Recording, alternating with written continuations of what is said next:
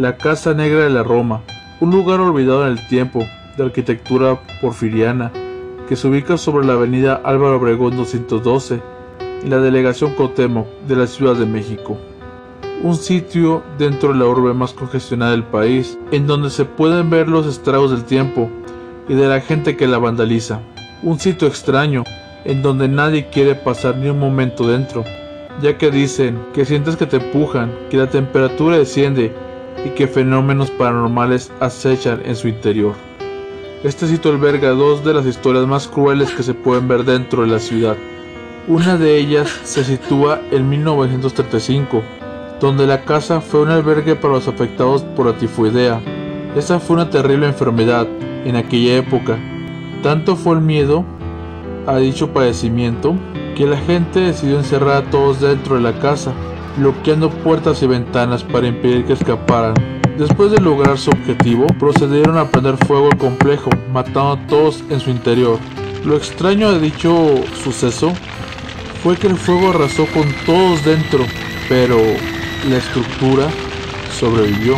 Lamentablemente, todos los que estaban dentro murieron: médicos, enfermeras y enfermos, unos por quemaduras y otros por asfixia al humo. Poco después de dicha tragedia, un padre de familia de apellido Mondragón adquirió la casa.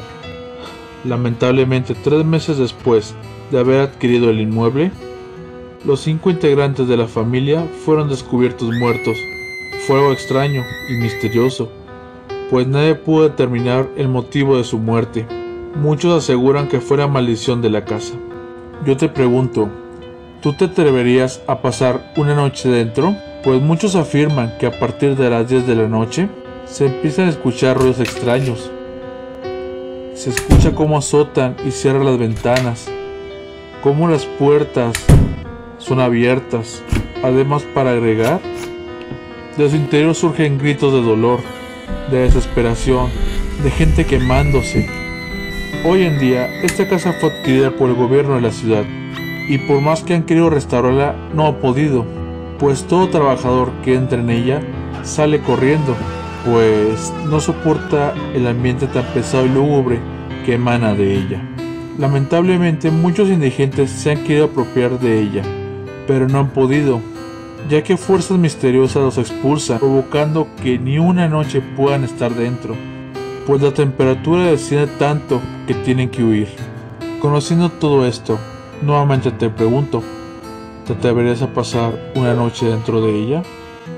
Espero te haya gustado esta pequeña narración sobre el sitio abandonado dentro de la Ciudad de México. Te invito a que estés atento a mi próxima historia basada en este lugar, que puedas encontrar en mi libro Terror Mexicano.